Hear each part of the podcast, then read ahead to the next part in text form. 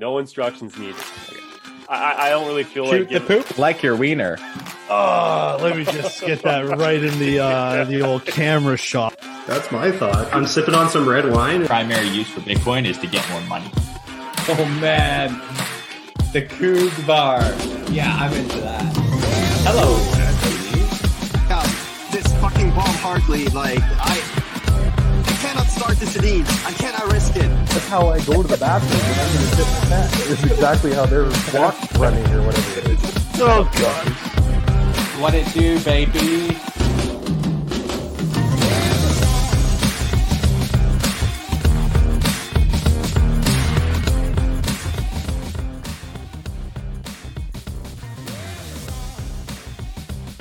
Hello and welcome to another episode of the No Instructions Needed podcast.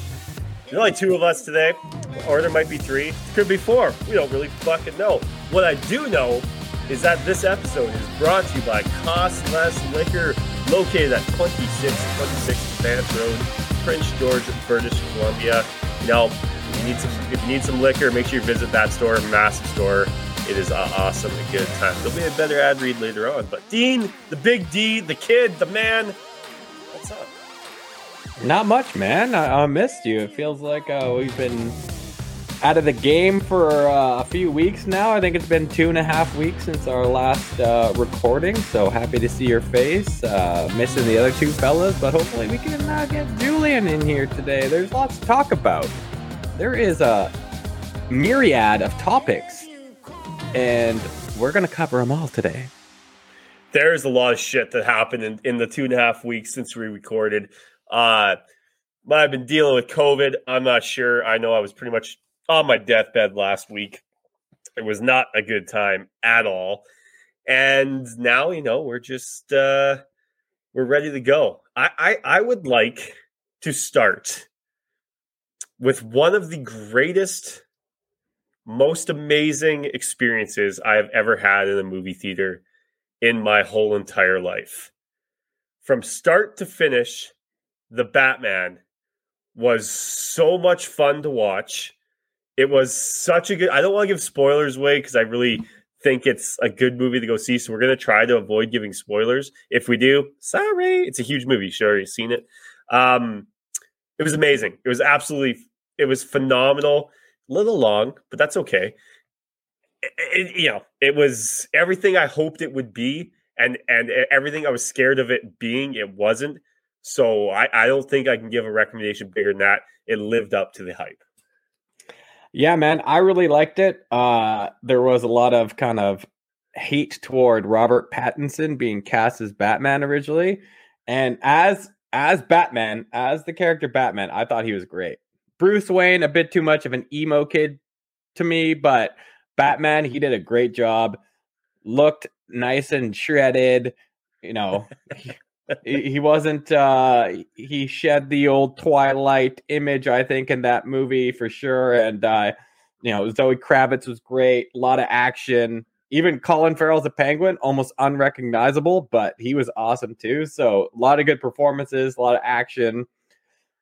Good movie all around. A bit long, as you said, but both times I saw it, I went to a VIP theater where I had some dinner. I had some popcorn. I had some tacos. I had some poutine. You know, I spent like $30 on food each time I went, and it was worth it because that's a long ass movie. Okay. So one thing I will say is, yes, I've seen some of the hate on Twitter, especially you, Eddie Lack. Like, calm the fuck down, man. Good movie. It's not what Eddie said. Eddie said it was 6 out of 10. He's like overhyped, overlong.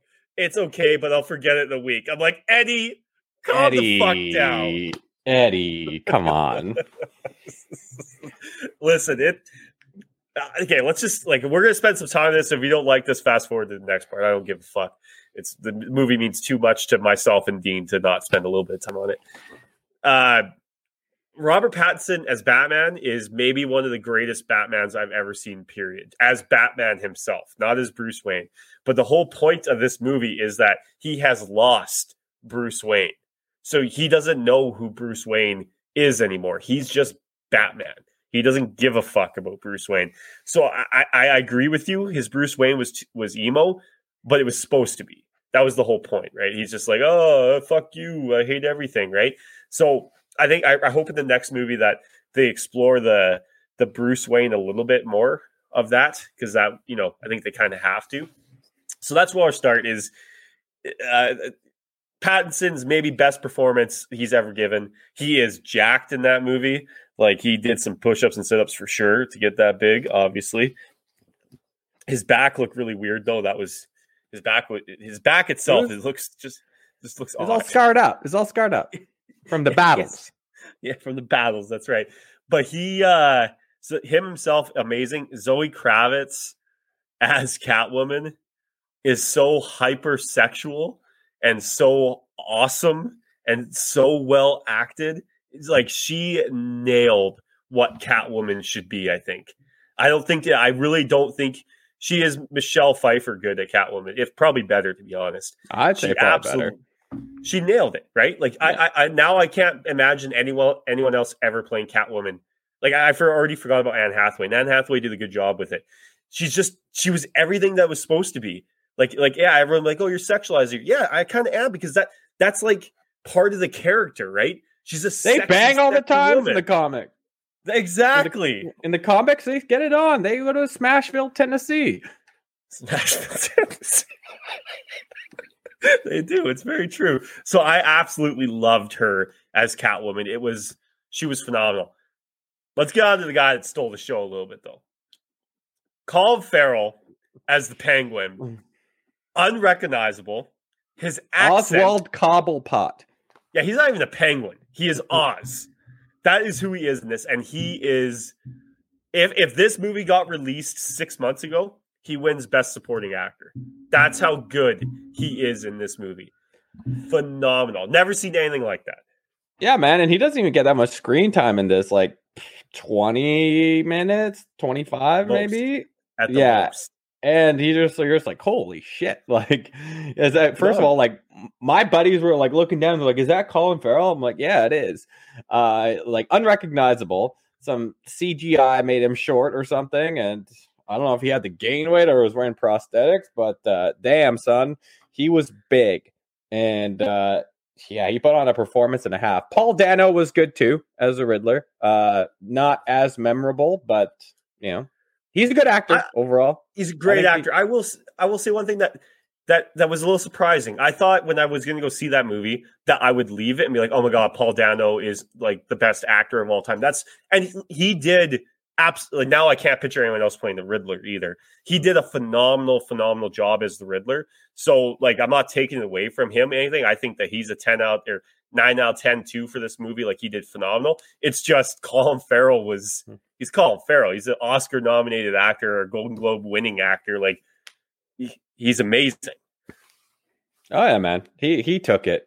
He took the award for Best Villain Acting Performance. Paul Dano, phenomenal, though, too. Creepy as shit. Like, that opening scene is so... swear to God, I seen a guy walk his kid in the second night that I went to see this movie, because I've seen it twice. Second night, I see a guy walk his, like, 8-year-old kid in. And then I looked at my wife. I'm like, those guys will be walking out of this movie by like minute 20. And my wife's like, no. I'm like, there's F-bombs. There's a guy that gets beat to fucking death with a hammer in the first 5 minutes. And literally 25 minutes after that movie started, the dad and the son walking out of the movie because the kid couldn't handle it. So that the first scene is phenomenal. I love how Paul Dano is so creepy, and then like on his internet video that they find, he's like, "Hey, you guys! Like, thanks for all the love. Hey, guys! Like, it's me. Thanks for all the support and stuff like that." And then like his videos to like the media and the public, he's like, "It's so true." But the part of that is like the unmasking of him, right? Because now you went from the super villain just so. And we're not trying to give away spoilers. I don't really think that gives away anything. But like, it is that part is amazing too. And we gotta talk about what's his name. I always mispronounce his name. The guy that played the mobster that played Falcone. Oh, Jonathan Tucci. From Torturo. Yeah, Torturo. Mm-hmm. He's actually really good in it too. I was a little disappointed with how much screen time he got. I was hoping you'd get a little bit more because of how this whole movie sets up. It kind of placated towards him, and he's also very good. And Jeffrey Wright, he was good too. And Andy Serkis, that who I was scared of. I thought Andy Serkis was going to be terrible, and he was, 8-9 minutes of screen time. Was very, very good. That's what I was going to say. My boy Fred didn't get any screen time. My boy Fred. But it's like a bit different of a dynamic, right? Like he doesn't have all this like R&D money and Lucius Fox. Like he's like Bruce Wayne, Batman is building all this stuff on his own, right? He has like a little lair, and in the beginning he's like, fixing up his mobile and stuff like that. Like it's kind of like a one man job with Alfred is kind of like the helper. But like that's the whole point, right? Like I'm so happy we didn't see Martha and the other and the guy. Oh yeah, God, okay. Come on! Like I've seen that so many fucking times. Mm-hmm. Like, thank God. But it was just like so different. I think like I'm the best way I could put that movie is it's like a mixture of Seven, Saw, and Batman, right? Like that's kind of what it is. And everyone's like, Saw? What do you mean by Saw? Go watch the fucking movie. There is some serious Saw shit in that movie, minus the gore. There is some fucked up stuff that happens in that movie. The city itself, it was cool to see like a London as Gotham City. Like it was just a completely different vibe than being so Americanized. You know what I mean? Like the water around the city and shit like that. Like it looked really cool. There's New York, bro. No, wasn't it filmed in London? Well, there was the Madison Square Garden was. Yeah, but that's not Madison Square Garden though. That's just they just copied that. I'm pretty sure it was filmed in New York or fucking in London. Now you got foggy London town. That I'll have to fucking edit this out, but I won't because we don't do that. But it was neat to see that, and it was it's just such a different movie. It's truly, truly hard to explain. And the cameo at the end. Okay, there'll be a spoiler in 5, 4, 3, 2, 1. Beep. The Joker showing up at the end in the cell. Barry. I had a raging hard-on when that thing showed up. I couldn't because it was perfectly done. It was perfect. Oh yeah, 100% it was. And just a little, you can't see his face. You don't know if it's actually the guy that they cast as the Joker or not, or the guy that they supposedly cast as the Joker. So you kind of had to do a little digging after the film. And hey, turns out it was. But like, it's so early because I was reading some stuff. It's so early in his like Batman career. Like they're saying he's not the Joker yet. He's just like a murderer, right? And there was a scene that they had cut out that he goes, to see him to kind of get the profile of the Riddler. They cut it out. So that might be an extra added bonus feature down the line, or maybe on the director's cut or whatever you want to call it. But little Silence of the Lambs-esque type of situation. So it was filmed in England, just so everybody knows. But yeah, like it's so that part is so good, right? Like it's just so creepily done. And you're just like, oh my God, like, is that the Joker? Then right away, you're like, oh yeah, the laugh just gives away. But he's not the Joker yet. Like, that's the whole point of this is nobody really. Batman isn't even Batman yet. His name's Vengeance. And the Riddler kind of gives him the name, the Batman. Like it's not even really his name yet. And, Vengeance. That's what they were making fun of him the whole movie. They're like, oh, Vengeance, right? Like, I don't know. I don't know if I ever. I'm just really happy that I got this in my lifetime that I've seen a Batman like that. One that is right off of like the animated series that would fit in perfectly with that. It's just, it was the coolest thing I've ever seen. I liked it too, buddy. Detective, bit of a different tone, not all action fighting, but when they do, it's sick. When the only light you see is from the machine guns, I was just like, and then I put my Kleenex in my pants. That was filmed with practical effects. There was no CGI in that. That was all practical effect. They actually shot that like that.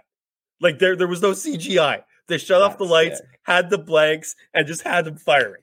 That's unbelievable that they could do that.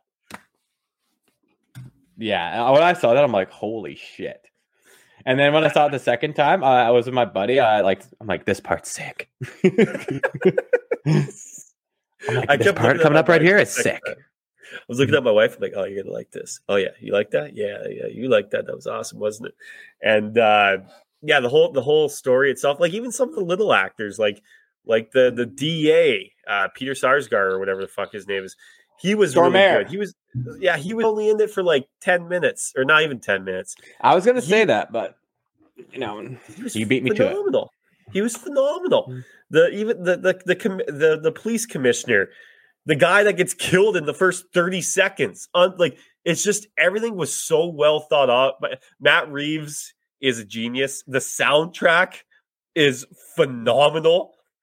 It's like Jaws. It's literally like Jaws, the soundtrack. 'Cause you're like, okay, like when Batman goes full Batman mode, it's a specific song, and you're like, all right, here we go. Yeah, we go now. My one buddy who hadn't seen it is like, oh, are you rocking Metallica after Batman? I'm like, I'm fairly certain that was Nirvana. Like, I'm like 99% sure. I'm not a big Nirvana guy, but I'm pretty sure that was Nirvana. Yeah, there was a whole bunch, and like obviously there was the like they made up their own music too, and there was Nirvana. Like,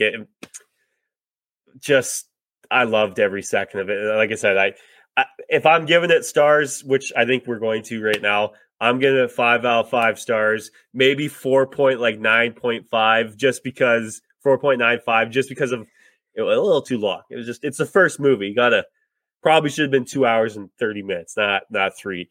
Just a little too long, but I would watch it. I would watch that movie again and again and again.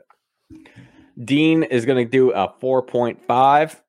Solid movie, great movie, a bit too long, and yeah, just wasn't perfect, but it was very, very, very good.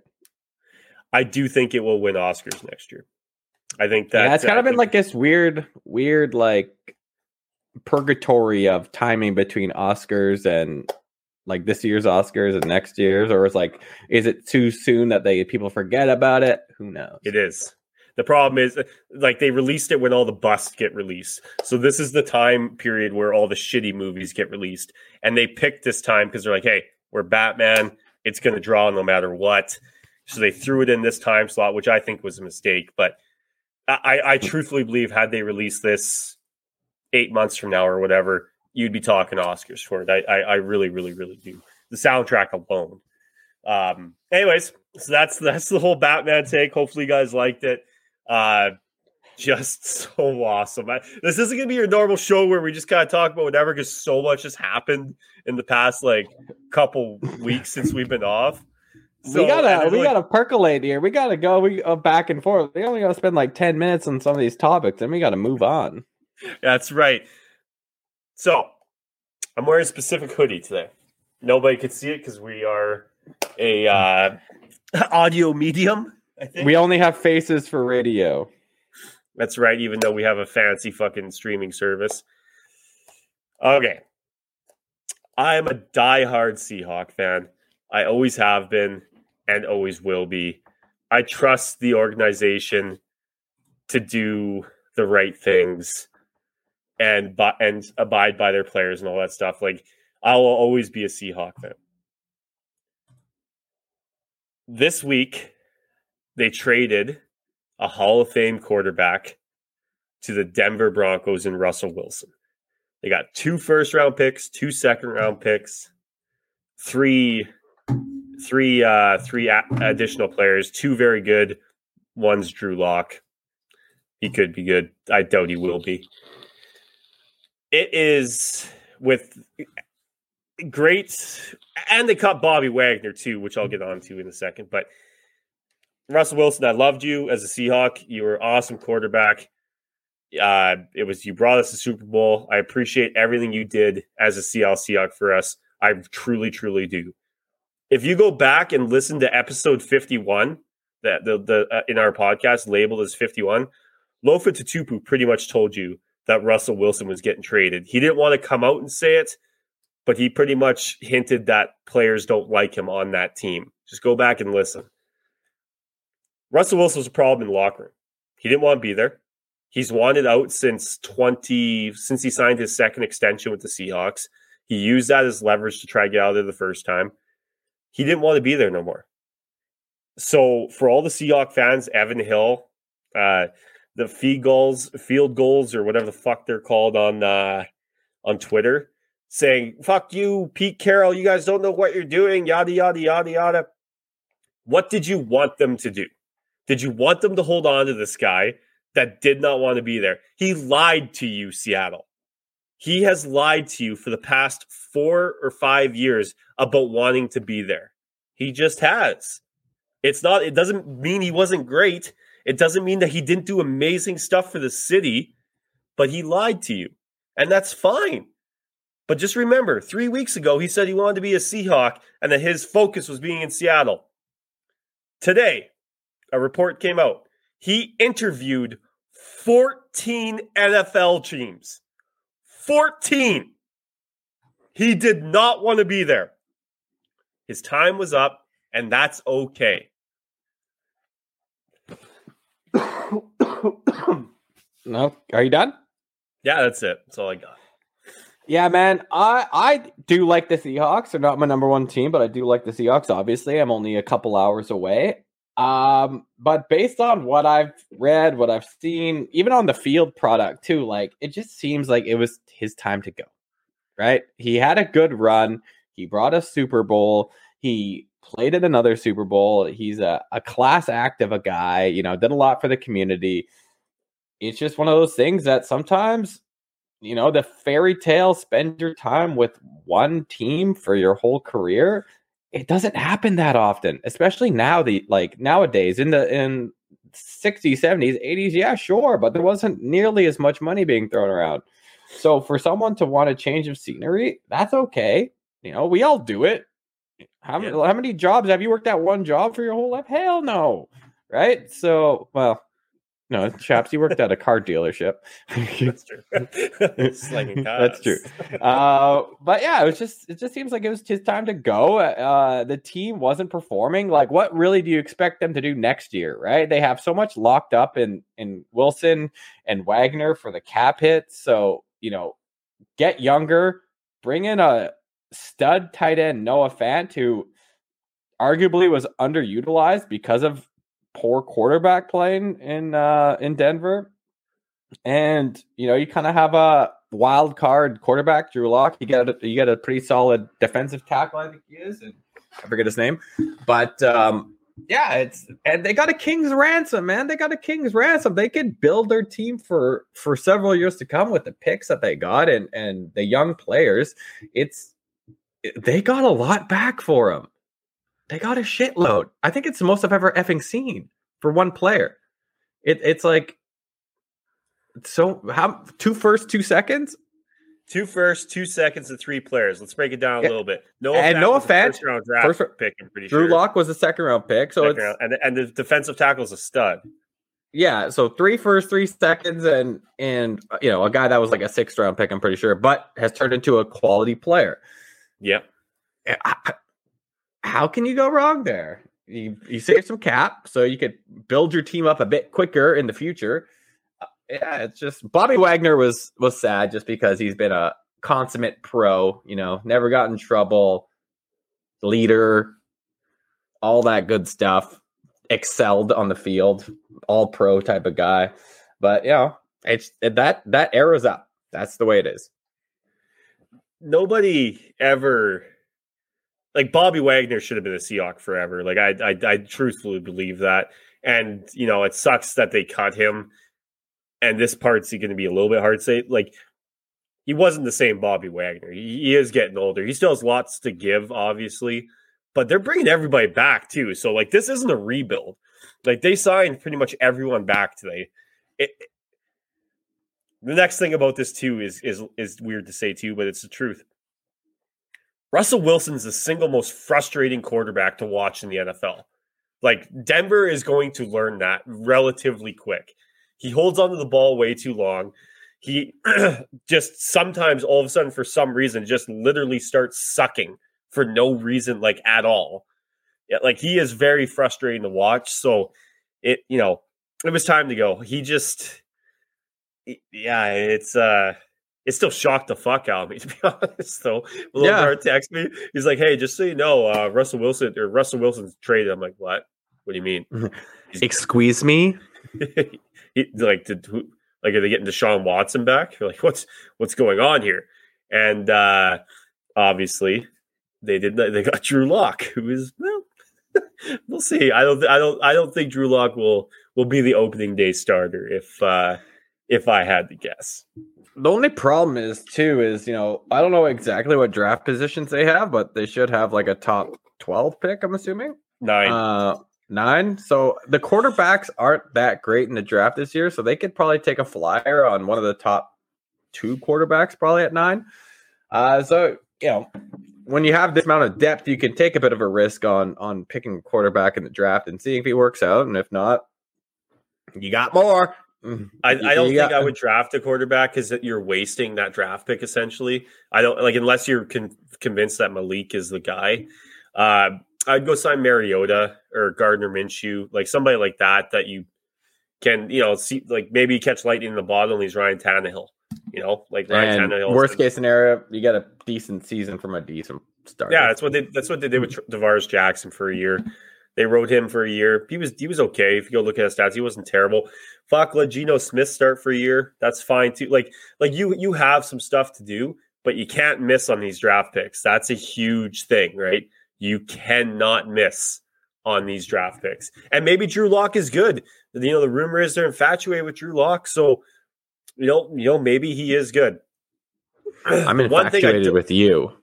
I'm infatuated with that beautiful face of yours. The only thing they can't do, or I wouldn't do, is, and it's tough, like because he's so good. But like, I wouldn't go get Deshaun Watson. I just Saints or Panthers. Much. I'm reading.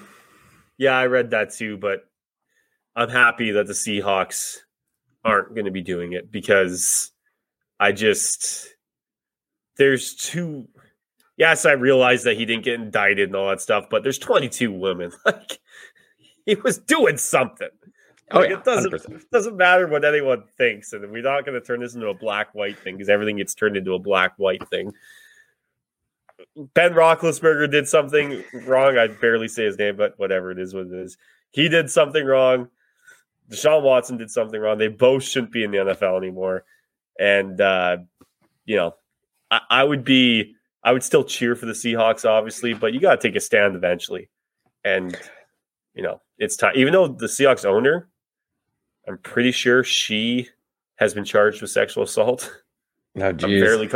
I'm pretty sure that she did, actually. She got a bodyguard said that she was a little handsy. Slapping butts? I don't know if it was the butt or it was the big D. I'm not too sure which one it was, but I heard she was a little handsy. So, okay. I think that's the Seahawk talk, man. I think that's, unless you got anything to add on that. Well, no, I do not. We can close that one in the books, but the only benefit of not having Julian here is we don't have to talk about Tom Brady unretiring. Oh God. And we don't have to go into this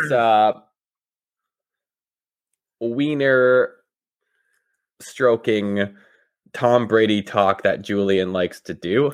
P.S. I love you. So we can just skip that. The guy was never going to retire. He's back. Ooh, surprise. But my Chargers. Dean's Chargers are back, and they picked up Khalil Mack, and today they signed JC Jackson, who had about 8 picks last year, and he was a Pro Bowl player. So that defense is looking pretty scary. When you combine that with an already exceptional offense, we're looking at a good team next year. Questionable head coach, though. I think that's a little bit of an issue. Fourth down by you. It's fun to watch because he always goes for it on fourth down, and you're like, it's like, no, I get like, that. You're gonna punt it. It's like on their own 30, and they're like, we're going for it. It's like Matt. He's a mad joke. It's awesome. He's like watching Carl Wentz but coaching. Carson Wentz is like the most electric quarterback to watch because you literally have no idea what the fuck's gonna happen on any play. And Bruce Staley's kind of the same coach. I love the Chargers. They're my second favorite team. So like, I do love them, and I think they're going to be great. That quarterback's too good to hold to that. That quarterback will overcome the coach. I think they use their draft pick on another lineman, offensive lineman. Sure. Because last year they drafted Slater, and Slater was unreal. I think he was one of the top left tackles in the league. And you use that because they already have Lindsley at center. So if you plug in there was that one guy, I forget his name. He was like the backup lineman that played a lot because of injury, and he was so bad. So you draft another good young lineman, and you got a good team, man. You got a couple capable running backs. You got like four good receivers. Maybe you need a tight end. But yeah, quarterback, top five. That's high, but top five next year, top five for sure. Maybe. I mean, you guys didn't believe me with Joe Burrow though, so I mean, I win that debate hands down. I like Joe Burrow. Yeah, but you guys were like, "Oh, I wouldn't trade him for my quarterback." You might have only case. Yeah, you might, and literally every other team in the NFL, other than Patrick Mahomes, I would trade him for Aaron Rodgers. I would, but. The Bengals beefed up their O-line today because of that. Oh, yeah, man. They're spending money. They're spending money. Well, they have it. They already got all that playoff revenue. Yeah, but they don't. Paul Brown's such a. Is it Paul Brown the owner? I think so. It's such terrible ownership. Do you know they don't even have a practice facility? They have to lease it, and they have to literally walk underneath a highway to get to their practice facility. Really? And when it snows and it's too cold outside, they have to literally rent out by the hour the university fucking indoor stadium. All that is true. That none of that is made up. There you go. That's how terrible that franchise is. And they still went to the Super Bowl with Joey Burrow. The Chargers will be good. They'll be very, very good. If they don't make the playoffs, you fire the head coach. You have to. 100%. Yeah. But that's a Super Bowl team. That's a Super Bowl contending team. That's a team you place a nice little $100 bill on right now to go win the Super Bowl. I think that they're phenomenal. There'll be lots of fun to watch next year too. All right, I think it's time to get to this. It's pretty fun working with people that like to work with you. We're very fortunate here at the No Instruction Needed podcast to have an amazing sponsor and with 4 different people, but the same kind of group. But this episode is brought to you by Cost Less Liquor Store. They literally have all your liquor needs, all your beer needs. You should see the size of this cold room. I'm talking, if you are doing an MTV Cribs of cold beer rooms, that one is first on the list at Cost Less Liquor. You want Crown Royal? They got Crown Royal. You want 40 Creek? They got 40 Creek. They got all your vodka needs. They got all your rum needs. You want some nice fancy wine? Maybe you're doing a little bow tie, making a nice dinner for your wife. You want to have nice fancy wine? Go to Cost Less Liquor. They have an amazing assortment of wine. Get anything you want there. You can get whatever that is called, Blue Duck or whatever that crappy wine. Baby Duck. Baby Duck, thank you. Or you can fancy it up with whatever you're feeling that night. So make sure you visit some Ace of Spades, maybe some Duck Horn, maybe some fancy Jacks and Triggs. They got what you need at Cost Less Liquor. So make sure you visit them at 2626 Advance Road, Prince George, British Columbia. They are open till 11 every night. Make sure you visit them. Amazing sponsors. That's Cost Less Liquor, 2626 Advance Road, Prince George. There you go. Julian, eat your heart out. All right. A little bit of sad news. Let's get to that too, because that's happened here. Scott Hall passed away today. Literally like an hour ago. Hey, yo. There's a couple of people that passed away here in the last couple of weeks. Scott Hall, big part of obviously WCW becoming what it became. A huge part of WWE. He made, you could argue this till the cows come home, but it's true. He made Shawn Michaels' career. If it wasn't for that ladder match, I can't remember what WrestleMania it was at, but at a WrestleMania intercontinental ladder match, he made his career for Shawn Michaels. And it's super sad to see these wrestlers pass away so young, especially these legends that I remember watching growing up in the Attitude Era. I'm like, oh, fuck, like NWO, you know, like the Wolf Kiss or whatever, like Wolfpack. Super sad to see him go. And, you know, he was so excited to get in the Hall of Fame. I watched a little documentary on him like a couple of years ago, and he was begging to get in the Hall of Fame. He loved wrestling so much. So he was way too young too. He was like 63. Like these wrestlers are they're passed away way too young. So I don't know if you have any Scott Hall memories or anything, but it was a pretty sad day. Yeah, for sure. I used to watch WCW growing up. Me and my brothers would watch wrestling. Every day was on, so you had the Monday Night Raw, Thursday Night Thunder, the Sunday or Saturday main event or whatever it was, Saturday night for WCW, and then the Heat. Like we'd watch it every day, and Scott Hall was a huge part of that, right? The Wolfpack was huge. You know, he was cool. He had the toothpick. He was like the quintessential heel bad guy.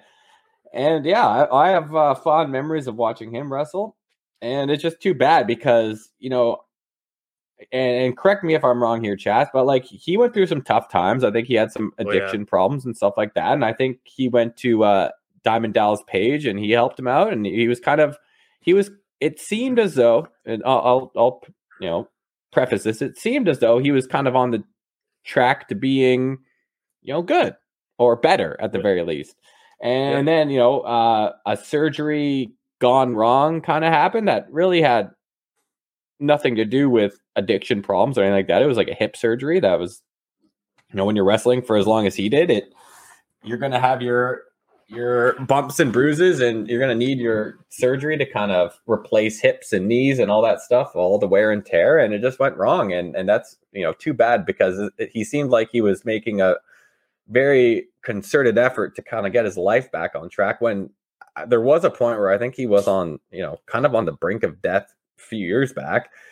And, you know, this is what I just remember from seeing all the documentaries and stuff. So I could be wrong here, but yeah, it's just too bad because it seemed like, you know, based on all of what I've seen on like Instagram from all the wrestlers, like he was a very popular guy and it seemed as though he was very well loved, and it's just too bad at the end of the day, but life happens, I guess. And, yeah, just kind of one of those things that, you know, you'd think if you heard about him passing away, it might have been from the addiction issues, not just kind of a blood clot in his hip or wherever that kind of unloaded on him. And I think he had a stroke or something. I don't know. But, he had 3 heart attacks. And we're not going to hide it. Like he has some pretty terrible things in his life. Like there's 2nd-degree murder charges. Yeah. I think he was a bouncer. That's right. In Orlando or something like that. Yeah. There's some groping stuff. I like he has some stuff in his background, so I'm not going to make him out to be a saint by any means. I can only talk about the childhood stuff that he brought for me.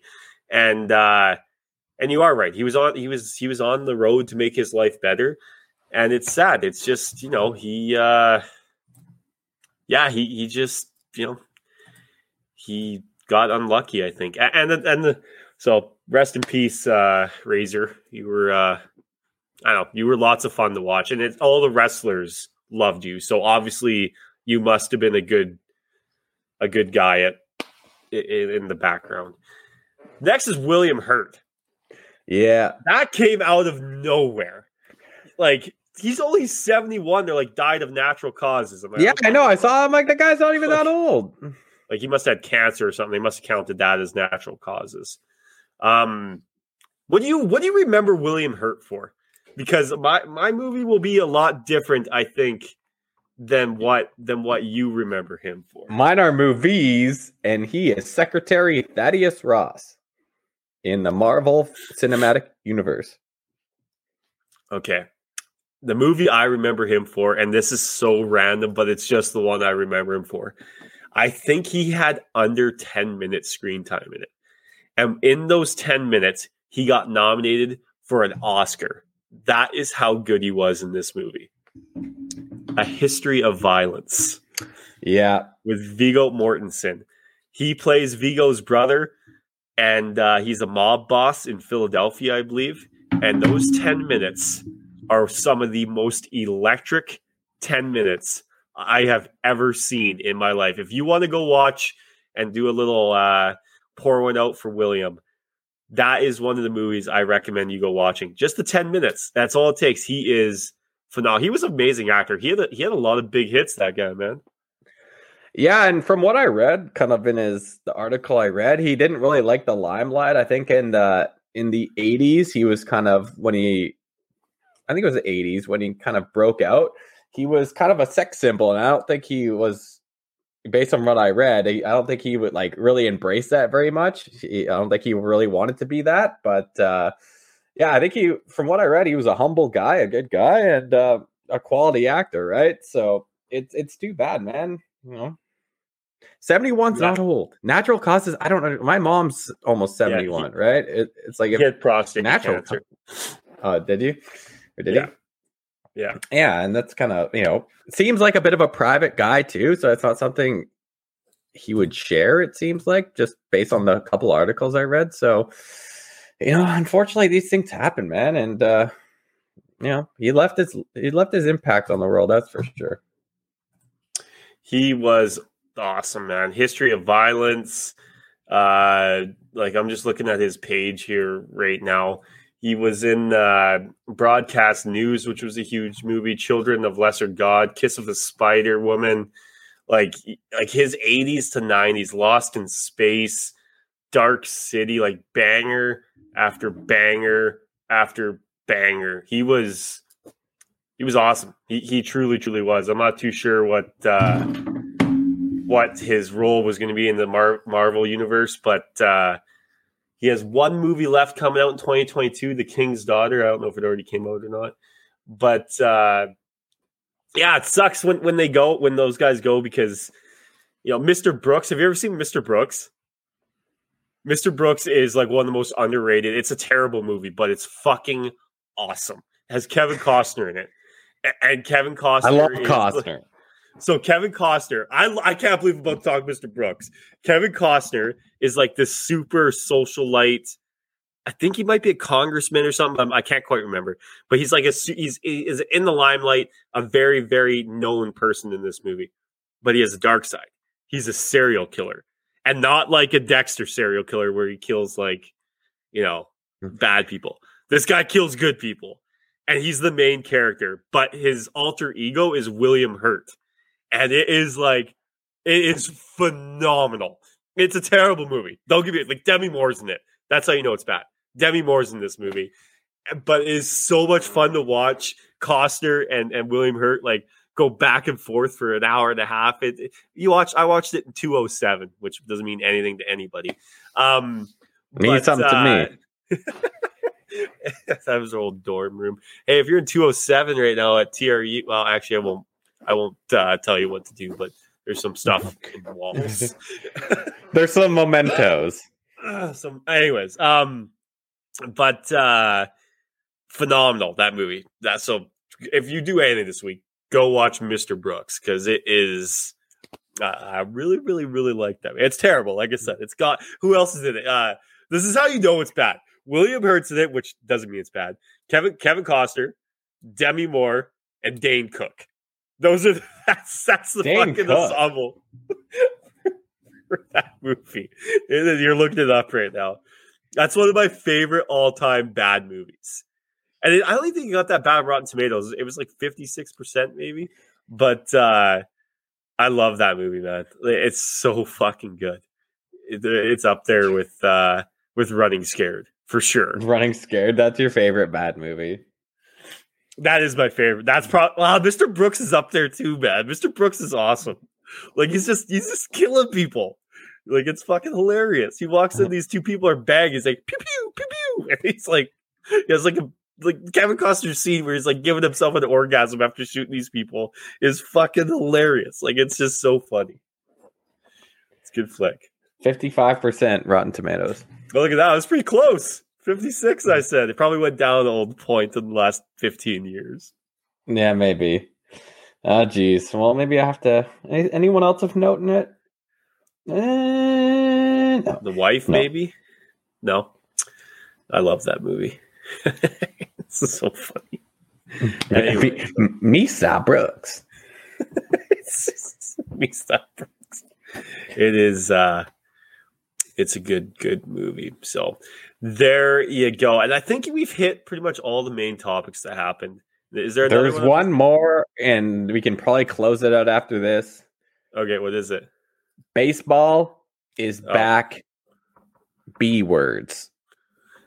And the Blue Jays, Chaps and Dean's favorite teams, have already made some moves, and there's some rumored moves potentially happening as well. So I'm already planning the trip to Seattle to go see the Jays play. You know, COVID stuff's getting lifted. I'm seeing a lot of faces from people that I've never seen before, like the lady at the front desk at the gym and my coffee shop lady. I'm like, oh, hey, that's what you look like. But yeah, Jays are looking like they could be an effing powerhouse in the AL East. And they're spending some money. They're spending some do-re-mi. And I'm excited because, you know, baseball is a bit of a fickle bee when it comes to lockout stuff. You've seen it happen before. You saw the whole season get canceled, or the 95 season get canceled. I want to say 94? 95, yeah. And when it was halfway through, never came back. So there's some history there of, you know, things not exactly going to plan and having a full season, but they're able to work it out. And yeah, it's to the point now where we should already be pretty deep into spring training, but we're not. But it's happening, and I'm excited. Okay, I got a lot to say about baseball. Owners and players, let's just do this here first of all. You're both fucking dickheads, both of you. I'm not going to argue for the billionaires. I'm not going to do it. I'm not going to argue for the millionaires playing a child sport. You're both idiots. Like, just go out there and make a deal. It is not hard. Yes, you're dealing with billions of dollars, and the billionaires don't want to give up, and the millionaires want more. But don't give me this bullshit about Max Scherzer caring about the minor league system. Because guess what? He doesn't give a flying fuck about anyone playing in single A. Doesn't care. Does not care. If he cared, he would say salary cap, let's salary cap the sport, and then the money can flow through the minors. Because that's why hockey works. That's why everything works. You could salary cap it, and the money would flow down through to the minors. Now, the owners don't want that because then they don't make as much money off the players. So when the owners say, oh, we want a salary cap, that's not fucking true either. They're both liars and idiots. I love baseball. I love sports. So I will never argue on either side of this because I think it's stupid that these guys get paid hundreds of millions of dollars to play sports, but it's our fault as fans for shelling out all the money and watching everything. It is our own faults. Oh, dude. It ain't cheap when you're going, like when we go to Seattle, it's like 10 grand. I'm planning on, so the plan is to watch 2 baseball games in a row. I'm fully expecting to spend at least $1,500. Yeah. And let's put it this way. Gas from Seattle to Vancouver, 4-hour drives, ain't much. You know, we're probably talking like $8,000. Well, yeah, but I probably in the old fuel efficient car that Dean has, maybe $60 worth of gas, maybe 70 if I have a passenger. So it's not like I'm spending money to get there. The hotels, the tickets, the concession, the after party, but it's nice. A lot of money flows through baseball. The TV deal is worth billions of dollars. Oh, yeah. I do feel bad for like Oakland and teams like that. Like Oakland was pretty good last year, and they just traded their best player today, or their second best player, I'll say. That's Oakland, like, though. That's what they do. They're the minor leagues for the rest of the league. It's they just supply, they just build up this like great talent, and then they trade it away, like Blue Jays and Donaldson. Like, we picked that up for nothing, pretty much. Like, Graveman's the only player that became notable, and he's a closer now, and he got traded as a starter, right? It's as like I'd be, and my team, the Jays, are spending bank, so I feel bad for the teams that, like, you know, you have high hopes, you're optimistic about the upcoming season, and then they just gut the team before it even starts. Like, Oakland's traded someone. They traded one of their best starters from last year. They traded their like silver slugger first baseman. Yeah. The only player that's still left is Chapman, who's awesome, by the way. But yeah, it sucks.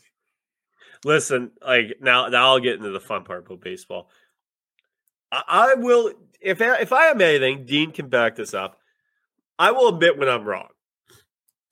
The Blue Jays management, I killed them for years since they've took over because I thought that they were doing a terrible job with the team. I still have my gripes about gutting the team after they go to back-to-back AL championships. I still have problems with that. But they're spending some money, man. They're and they spent money last year. And they spent money the year before that. They're spending some money. And you know what? I'm not even going to kill him for not re-signing Robbie Ray or Simeon. I'm not going to kill him for that. It is like, I understand that. So I'm excited for Blue Jays baseball.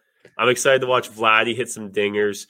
I think if the Blue Jays don't make it to the ALCS at least this year, it is a wasted season. From here on out, in this 2 to 4 year window, every year you don't win a World Series is a wasted year. It is. That's where they're at this point in their trajectory. It's the same way it was with Donaldson and Jose Bautista and all those guys too. Every year that you don't win a World Series is wasted because you're not going to be able to afford all these players when they come up again. Even though meta here, Rogers could pay all those players $1 billion each. And they would be fine. So, yes, they can absolutely afford to keep all their players. But Rogers won't let them because Rogers is a piece of shit. Get the fucking Sportsnet Now app working properly so I can fucking watch a baseball game properly. First of all, fuck you, Rogers. I love you. I was talking to like one of my group chats today, and some guy that is not really baseball savvy is like, who funds the Blue Jays? And another guy said Rogers, and I said, yeah, so they pretty much have unlimited money. Like, yeah, they do. Straight up. Like, yeah. I got charged $100 a month for something in the States I could get for like 20. Yep. They run train on all of our asses in this kind of oligopoly cell phone where they own like the subsidiary companies. Like, oh, we got the cheap option. Guess what? They own that shit too. Oh yeah. They own money. TV. They own TV, man. They own everything. Rogers Arena, Vancouver. Naming rights thing. Yeah, that's but they spend money on that. Yeah, I agree. Yeah, well, they spend money on everything, man. Rogers they Center, own the Blue Rogers, Jays. The Rogers Center, not the Center, the one that the Oilers play in. The Oilers play in the Jays. Yeah, it's Rogers across the country. So like everyone's like, oh, they're not like. I heard someone say today, it was someone important, like as far as like. It wasn't Jeff Pasner, but it was somebody like that. Rogers don't. They literally said the Blue Jays don't have the money to sign Correa. I'm like, motherfucker, the Blue Jays could pay Correa $300 million a year, and they would be just fine. That'd be okay. So like that's the sad part about it. When everyone sees all the cuts that like Sportsnet does and all that stuff. There's also a business side, right? So like. Yeah. Obviously, there's other stuff that goes on, but they have money to pay whoever the fuck they want. They literally could sign Correa, Freeman, Schwarber today and pay them, you know, upwards of $150 million a year for all three of those players, and they would be just fine. So, but that's my whole point with the Blue Jays just being a terrible team because they just don't spend the money that they should spend on players. They could have won multiple World Series and they say fuck it. So it's, but I'm excited for the season. Like I said, Vlad is going to hit some bombs. Bo Bichette's hair is going to be flowing. They fired his daddy. I'm guessing he wasn't that good of a coach. You know, Kevin Biggio should get traded. I'll kind of run. They're going to trade Grichuk, I think, if they pick up one of these guys. He's the best looking guy in the league, though. Serious issue. Like he is the GQ model of the MLB. Who's the best looking guy in the MLB? I don't know. I think it's Grichuk. He is a good looking man. Grichuk, and you know who is also really good? Jorge Springer. George Springer. Yeah. He's very, very. Also, the Carl Jensen. Yeah, Shannon. He's a good looking guy. Mike Trout's ugly as fuck. Yeah, good baseball player though. Oh yeah, he's. Oh, the best looking guy in the league is actually Kevin Pillar. If I had to say, no, he's okay. Probably the what? God, just let me have one thing, Dean. Just one. Okay, according to this list, I have them going to list. I'll give you the top five according to this list. Cody Bellinger, okay. good looking guy. Yeah, good looking. Freddie Freeman, good looking guy. Yeah, is he? Adam Ottavino, I don't know. Noah Syndergaard. He looks like Thor. I can see how that gets the ladies humming. Yeah. Kevin Kiermaier's number one. Yeah, he is. Very, have you seen the picture of him holding his baby in the stands that came out last week? I'm pretty sure my wife got pregnant looking at that picture. Like, that is how good looking that guy is. All right. Well, we've gone down a rabbit hole of good looking dudes, and there is. Yeah, we always do that. Should change the name of this podcast. The good looking dudes list. Hot dudes podcast. Hot dudes podcast. Oh man, so true. We did have an episode called Sexy Island Boys, so yeah. You know, they had Brandon Morrow on the list too. Yeah, he's still in the league? Yeah. Holy shit. Yeah, well, it's like Dustin McGowan. That guy was a rock star. He was so good back in the day, but he just always got here. All right, we gotta end this. Oh, you know who else was good looking? If you rewind the clock a little bit, JP Arancibia. Oh yeah. Yeah, he's married to like a fucking beautiful woman too. He's married to a country music singer. Smoking hot. I can't remember her name right now. Oh yeah. He is a rock star. Oh. I mean, Estrada was decently looking too. Like Blue Jays might have the best all-time hot dudes list. Got you. Like, we'll get Julian in the mix, and we'll go over the hottest Blue Jays ever. He hates the Blue Jays. He's a fucking. I know. Every time we agree with the Blue Jays, he always kills him. He's a big Boston guy. So. I don't understand. He lived in Toronto. I don't get it. Hey, FYI, just before we end this, might have something pretty cool coming up in Arizona if when I go down there. So be on the lookout for an announcement about that. You got any last things to say here? Well, chaps, there was only two of us, but I think we did okay. So, yeah, good to see you again. I love you. I'm glad you're off COVID. And yeah, let's it's been a tough stretch for us lately. Just life gets in the way sometimes, but hopefully we can get back on a regular cadence here.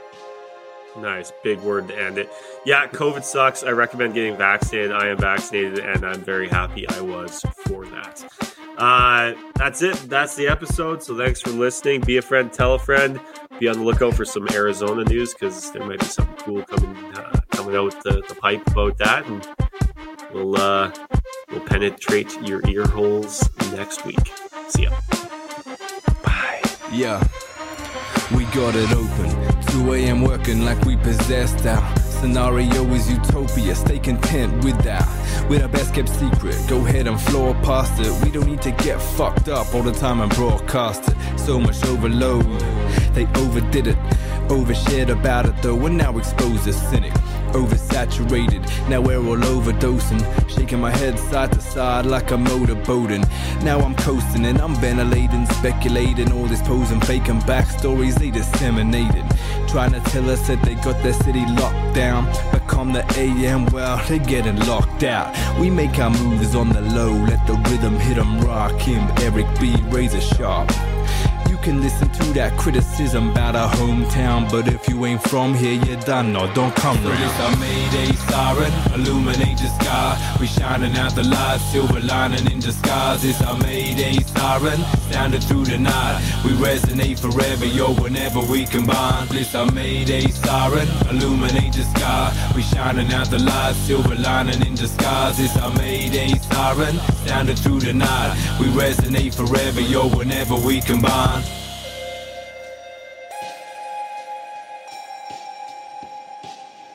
This is anti-tourism, expanding my pure vision. We stand and we fan flames that came into fruition. Using the true wisdom we imbibe from our environment. Every idea we inscribe become Leviathan. We thrive under pressure from the weight that you place on our shoulders. Cliches just make us bolder. We breaking the mold, embracing the cold. From the snow-capped mountains we can trace with our fingertips. Roll air clean, no chem detected. Choke on those vapors, constantly subjected to. Become familiar with that box that you left us in. Even come to love, I feel the bond like it's next to kin. We resting in, sleeping. You wrestling, weaken. Weak out, stress seeking. You out, left tweaking. Speak out, know you hate that we fucking got it made. But it's too late for our pity, paid the cost for your charade. So this our Mayday siren, illuminate the sky. We shining out the light, silver lining in disguise. It's our Mayday siren, sounding through the night. We resonate forever, yo, whenever we combine. Siren, illuminate the sky. We shining out the light, silver lining in disguise. It's our Mayday siren, sounding through the night. We resonate forever, yo, whenever we combine.